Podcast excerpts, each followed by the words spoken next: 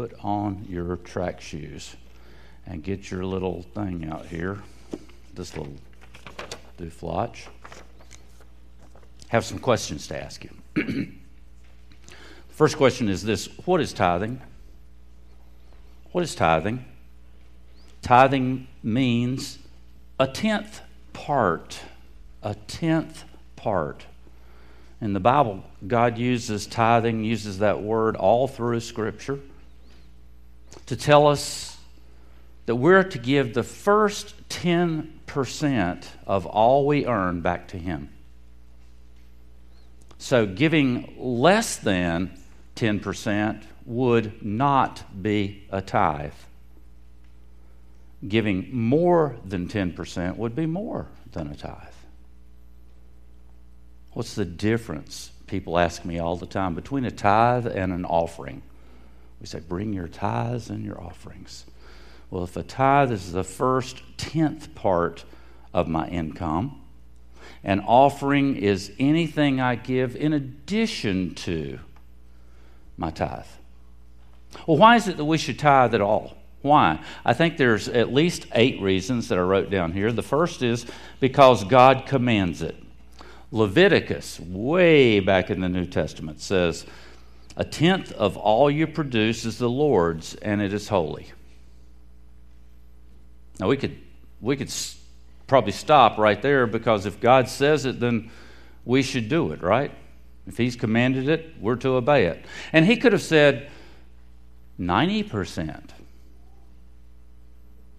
but He said 10% and I'm going to give you the 90% to do whatever you want to do with it, to, to use in your life. We should obey him. Why else should I tithe? Well, I think because Jesus command, commended it. Not only did God command it, but Jesus commended it. In fact, in Matthew 23 23, he commends the Pharisees, something he doesn't ever do. The only thing that I I can, right off the top of my head, think of that he commended the Pharisees for was their giving. He says, It's the one thing you guys are doing right. Matthew 23 23. Yes, you should tithe, and you shouldn't leave the more important things undone either. There were all those things that they were obviously not doing. Why should I tithe? Number three, tithing demonstrates that God has first place in my life. God has first place in my life. Deuteronomy 14 actually says that the purpose of tithing is to teach you to always put God in first place in your life. It's a teaching. He's teaching us. Now, I can say to you or to somebody else, God's first place in my life.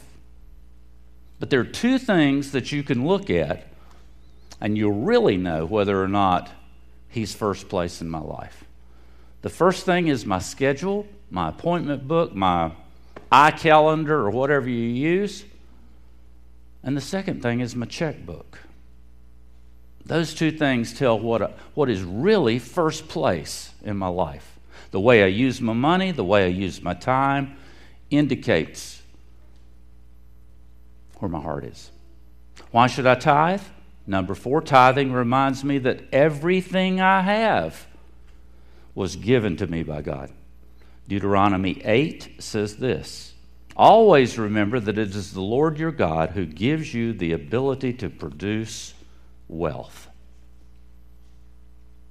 I think in everything else in your life. I remember when I actually became a Christ follower. I thought I was for 40 years. When I actually became a Christ follower, it was when the light bulbs started coming on that, you know, my money belongs to God, my house belongs to God, my relationships belong to God, my family belongs to God. In fact, everything that I have he gave to me. Why should I tithe? Number five, tithing expresses my love to the Lord for the blessings He's given me. And the psalmist asks a question in Psalm 116. He says, How can I repay the Lord for all his goodness to me? And we find the answer back in Deuteronomy 16. Each of you should bring a gift in proportion to the way the Lord your God has blessed you. It's interesting that he didn't give us an amount. He didn't say, okay, everybody give $50. It's a proportion of what we have that he's looking for a tithe. Why should I tithe? Number six, God says that refusing to tithe is actually stealing from him. That's some pretty strong language, isn't it? Stealing from him. But that's exactly what it says in Malachi 3, beginning at verse 8. God says, Will a man rob God? Yet you are robbing me. But you ask, How do we rob you? And God says, In tithes and offerings, bring your whole tithe to my house. Not half of it, not a third of your tithe, the, the whole tithe. The Bible says that when I am spending money on anything, anything else that I ought to be tithing with, then I'm robbing from God. I'm paying my bills with God's money. Money that's rightfully His. I'm to give it to Him. Why should I tithe? Number seven, tithing gives God a chance to prove He exists and He wants to bless me. And I think this is one of the most uh, amazing, let's use that word, amazing promises in the Bible. God actually offers you and me a challenge. He says, I dare you. Start tithing and see what happens. He not only makes a promise to bless you with more, but did you know He promises to protect what you already have? If we continue reading in this Malachi passage, verse 10 says, Bring your whole tithe into my storehouse. Test me in this, says the Lord, and see if I will not throw open the floodgates of heaven and pour out so much blessing that you won't have room enough for it. There's the promise. And look at this I will prevent pests from devouring your crops, and the vines in your fields will be protected from plagues. He's going to protect you. God says, Test me. And there's only one way to prove that I exist, he says. That's tithing. And why do you think we may have asked this question last week. Why do you think he chose finances? Why do you think he chose money? Of all the areas in your life and my life that he could have chosen as a test, why do you think he chose finances? I think it's because we probably spend most of our time and our energy revolving around money, making it, earning it, saving it, giving it, sharing it, spending it. So God says, I'm going to make this the litmus, litmus test then. We're going to see. I dare you. Just see if I won't fulfill the promises I've made regard, regarding tithing. And number eight, why should I tithe? Tithing proves that I really love God. Jesus said in John 14, If you love me, then do what I command. And tithing is clearly commanded all the way through Scripture. Uh, some people have said, well, tithing is an Old Testament law. Well, it's not. Let me tell you, it's not. Tithing is an Old Testament principle. The fact is that tithing was established even before the law was given to Moses. God established tithing from the very beginning. Abraham gave tithes 400 years before Moses was even born, before the, uh, the law was ever given. It's not part of Jewish law, it's a life principle, even before the Jewish nation became a nation. 2 Corinthians 8 says this I want you to be leaders also in the spirit of cheerful giving. This is one way to prove that your love is real, that it goes beyond mere words. Well, that's the whys of tithing. Here's the whats. What should I tithe? The Bible makes it really clear here, too. I should tithe the first part of what I earn, not the leftovers. Take it off the top. The cream's on the top. The Bible says in Proverbs 3 9, honor the Lord by giving him the first part of all your income. Now, time after time over the years, I've been told by, by married couples in other congregations who made a commitment right up front before, before even being married. They said, We said, whether anybody else gets paid or not in our marriage, God's going to get paid first. We owe everything to Him. The first check that gets written after we get paid is our tithe. Pretty good principle. We've done that in our marriage, and God's been faithful. We haven't always had everything we wanted, but we have always had everything we needed. That's the whys and the whats. Now, what about the uh, wheres? Where should I give my tithe? Well, the Bible is specific about this too. I should give my tithe where I worship. Malachi 3:10 says, "Bring your whole tithe into my storehouse." In the Old Testament, the place of worship was called the temple, and in the New Testament, it was called synagogue or, or church. You bring your tithes and your offerings to wherever you worship God physically. I mean, if you give to the United Way, that's fine. That's fine. Don't kid yourself, though. That's not tithing. If you give to this organization or that organization, as good as they might be, that's great. But it's not tithing we have up here, Phyllis, why don't you come up? We have up here a number of boxes that we've taken up. Oh, I didn't know you were on the front row. Fast.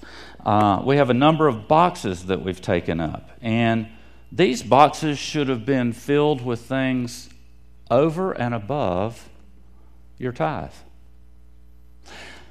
This morning we're going to dedicate these boxes. And I'd like for you to think about each box. We think about 100 boxes, 200 boxes, 500 boxes, 750 boxes, a plane load of boxes going to some place.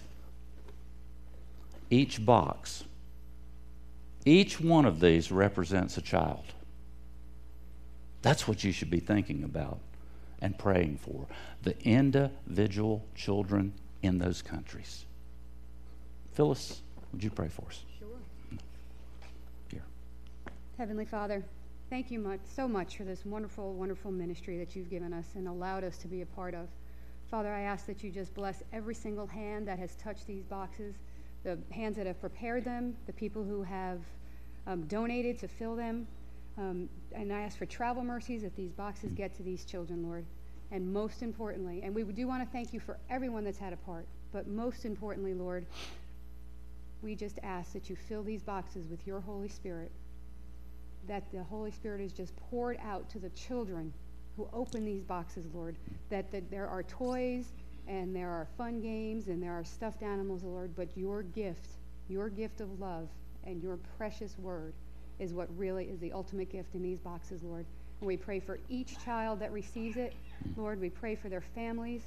And we just pray that they get to know you, that they have the opportunity to know you the way that we do, Lord. And um, thank you. Thank you, thank you. And we ask all of this through your Son, Jesus Christ. Amen. Thank you. Thank you. Great job, Phyllis, and all the team. All of you did this year. I have no idea how many boxes, but it's quite a few. If you give to missions, that's great. But that's not tithing. If you give to the Salvation Army, that's great also. Great causes. But unless you're giving over and above, well, uh, it's never your tithe, but that's what you give over and above the tithe that you give. Uh, Karen and I have for years supported all kinds of organizations outside of Renovation Church. We sponsor adopted children overseas. And that's great. And they appreciate it. And it's, it's, it's made a difference in their lives, I'm sure. But that's not our tithe. That's over and above our tithe. The Bible says that tithing goes to your place of worship, to your storehouse. Some, this isn't, this isn't in my notes here, but somebody this week asked me, uh, Aren't you a little ashamed to talk about money? Because last week I told you we don't talk about money much, and we have two weeks on it. Um, aren't you a little ashamed to talk about money? No, I'm not. Not at all. We should never be ashamed to talk about money or giving to God's ministry because how else is it? I mean, it costs to do things, doesn't it? Nothing's free. So we should never be ashamed to talk about tithing or giving. When should I tithe? 1 Corinthians 16 2 says this On the first day of every week, set aside some of what you have earned and give it as an offering. The amount depends on how much the Lord has helped you to earn. On the first day of the week. What's the first day of the week? Sunday. And what do you do? What are you supposed to do on the first day of the week? You go to your place of worship. And that's where you're to give. You're to give at your place of worship. One of the most common things that I hear people say is, I forgot my offering today. I just forgot it. I'll bring it next week. Well, I always tell them don't be a Pharisee about this. Don't be a Pharisee. You know, you can make it up next week. Don't don't run over here Monday morning and say, "Oh, here's a check for." Uh, I just I have to give it to you today. You can make it up the next week.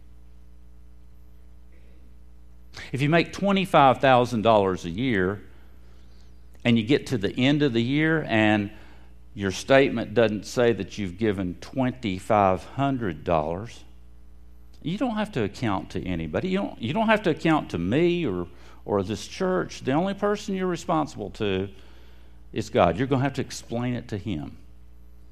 And He's going to say, I told you to tithe. I can't bless you unless you're tithing. And parents, teach your children to tithe too. Don't include their tithe in, in what you give. Your kids, even if they're not old enough to understand what is 10%, you can do this little exercise. Find three boxes three little boxes one that says save, one that says give, one that says spend.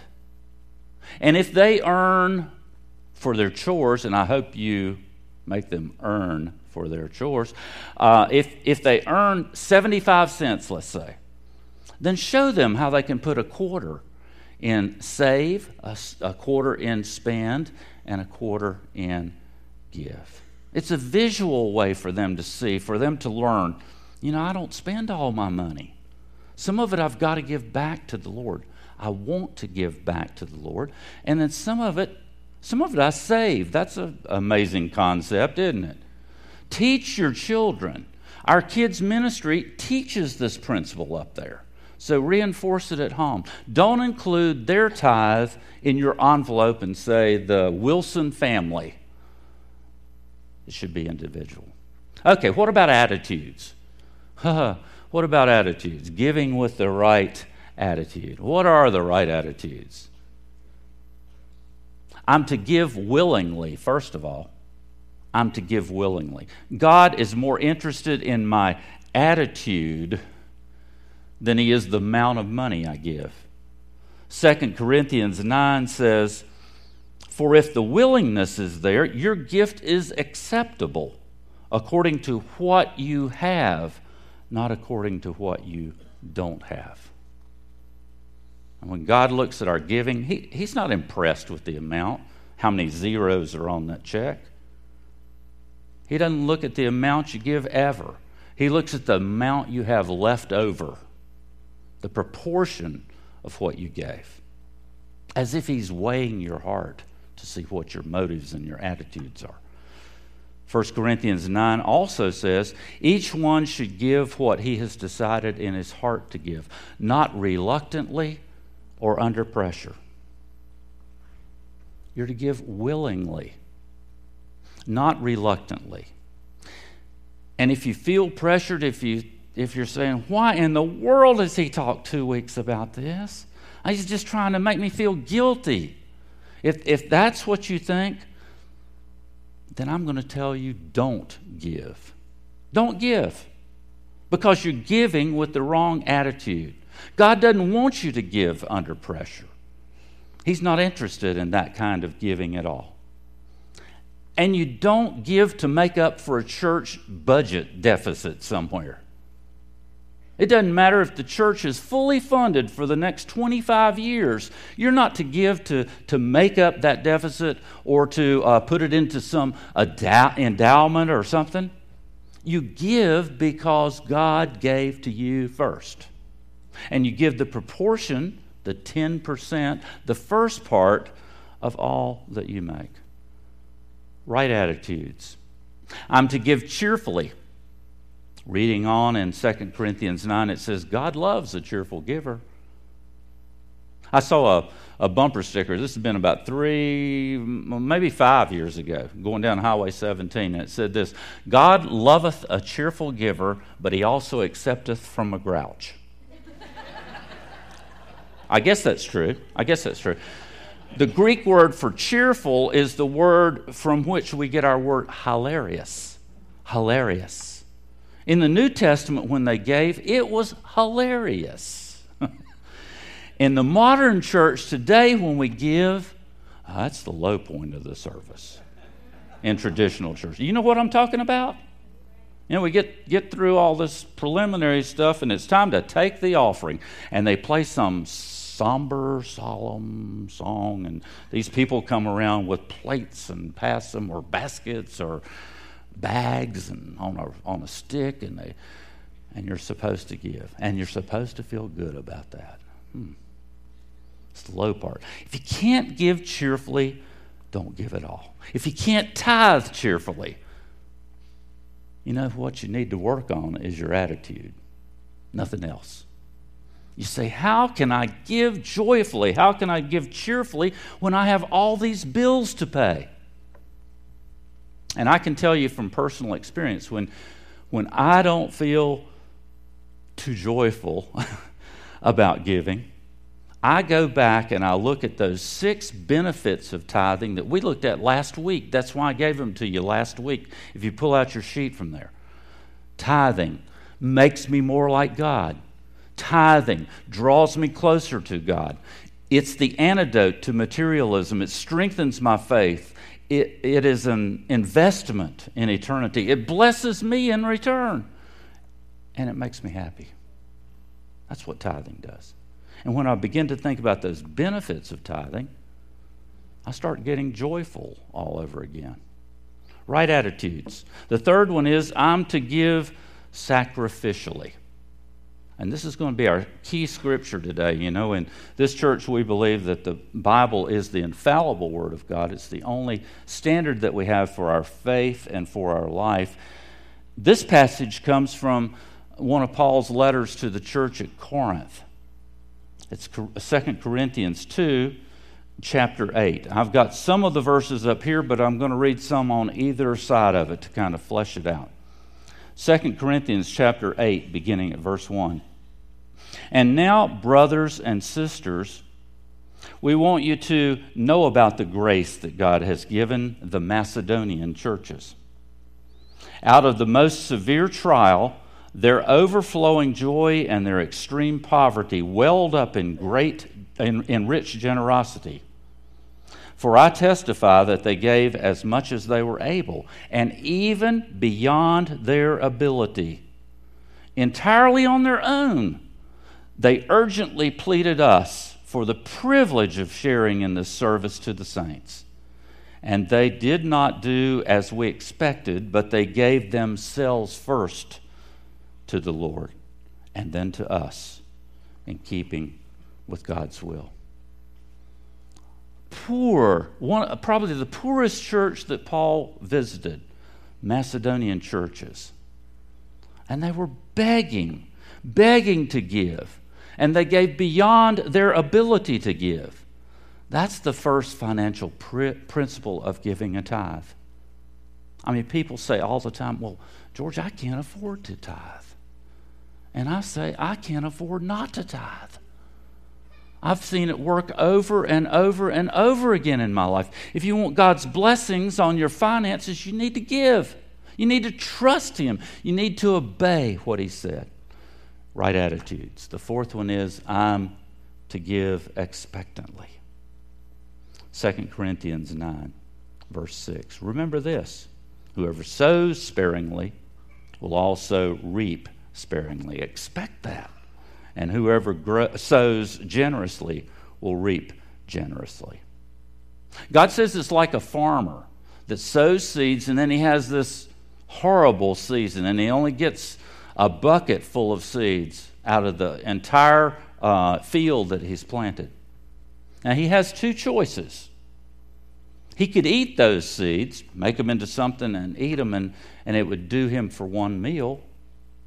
Or he could trust God and he could plant them, and next year they may fill up the entire field with a crop. He can't afford not to do that. So God says if you want a big harvest, plant a lot. If you want a little harvest, just plant a little bit. How you plant is how you reap. It's entirely up to you. I want to share with you uh, some testimonies that I've received over the. For 16 years, I was the finance person, the, the church business administrator at a big church. And um, these are some of the thank you cards I got back from people in the congregation. I just pulled four of them out. The first one says this I signed up to begin tithing this year. I had no idea how it could be how it could happen. But Friday after I signed up, I got a new job with more dollars. Praise God, it does work. Praise to God, after much consideration and prayer, we decided last week to increase our giving to 10%, a real tithe. This week, I got two job offers, one for 20% increase and another for 40% increase. Mean, these are real people. I know these people. In the past six months, I started tithing, quit drinking, joined a small group, and started listening to the Bible on my iPod. I know the Lord is moving in my life and is about to reveal His plan to me for my life. And the last one, we really have some praises. We've been tithing now, and, and we're overwhelmed by the things that are happening. Three months ago, our income was cut in half, but somehow we're still even. It's a miracle. Praise the Lord. Amazing. 1 Corinthians 16 2 says, On the first day of every week. And this is just a thought, but what if you get paid monthly? Hmm, how are you going to do that? Well, I think these thing, this, this giving thing is supposed to become a habit for you. So maybe you could do what I did in the beginning. And if you get paid monthly, put it into an account or in your drawer or wherever it is, and then weekly pull out what would be your tithe for that week. Divide it up into four. That way you're reminded of it each week. And I promise you, it becomes a habit after a while, and you want to do it. I don't, I don't, I don't tithe weekly now. I do it monthly, but that habit was established a long time ago. So he knows that I'm going to give him the first check I'm going to write is going to be to him.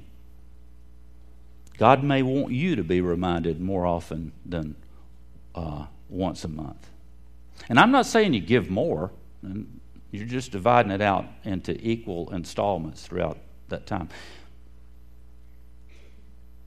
I know some people that are on commission. Some of you in here are on commission. You don't make a specific amount of money. You're in real estate or, or construction or some business where, where you have this big killing, you make a big killing, and then you don't make anything for six months. And some of us would just go crazy in that uh, uh, kind of environment, but other people thrive. Feast or famine. What do you do? You take the tithe, you put it into account, and then you kind of estimate. Well, I think there's going to be a job that comes through. There's going to be a house closing in six weeks. So divide that amount of money by six and give that way. Okay, here's the key. The key attitude to giving is this, and we just read it. 2 Corinthians 8 5 says, They first gave themselves to the Lord. I mean, this is really the issue, isn't it? If God owns my heart, He's going to own my wallet too. And if God doesn't own my heart, then He doesn't own my wallet. It's that simple. I need to give myself first to the Lord. You need to first give yourself to the Lord, and all of the other things will flow out of that. Let's pray.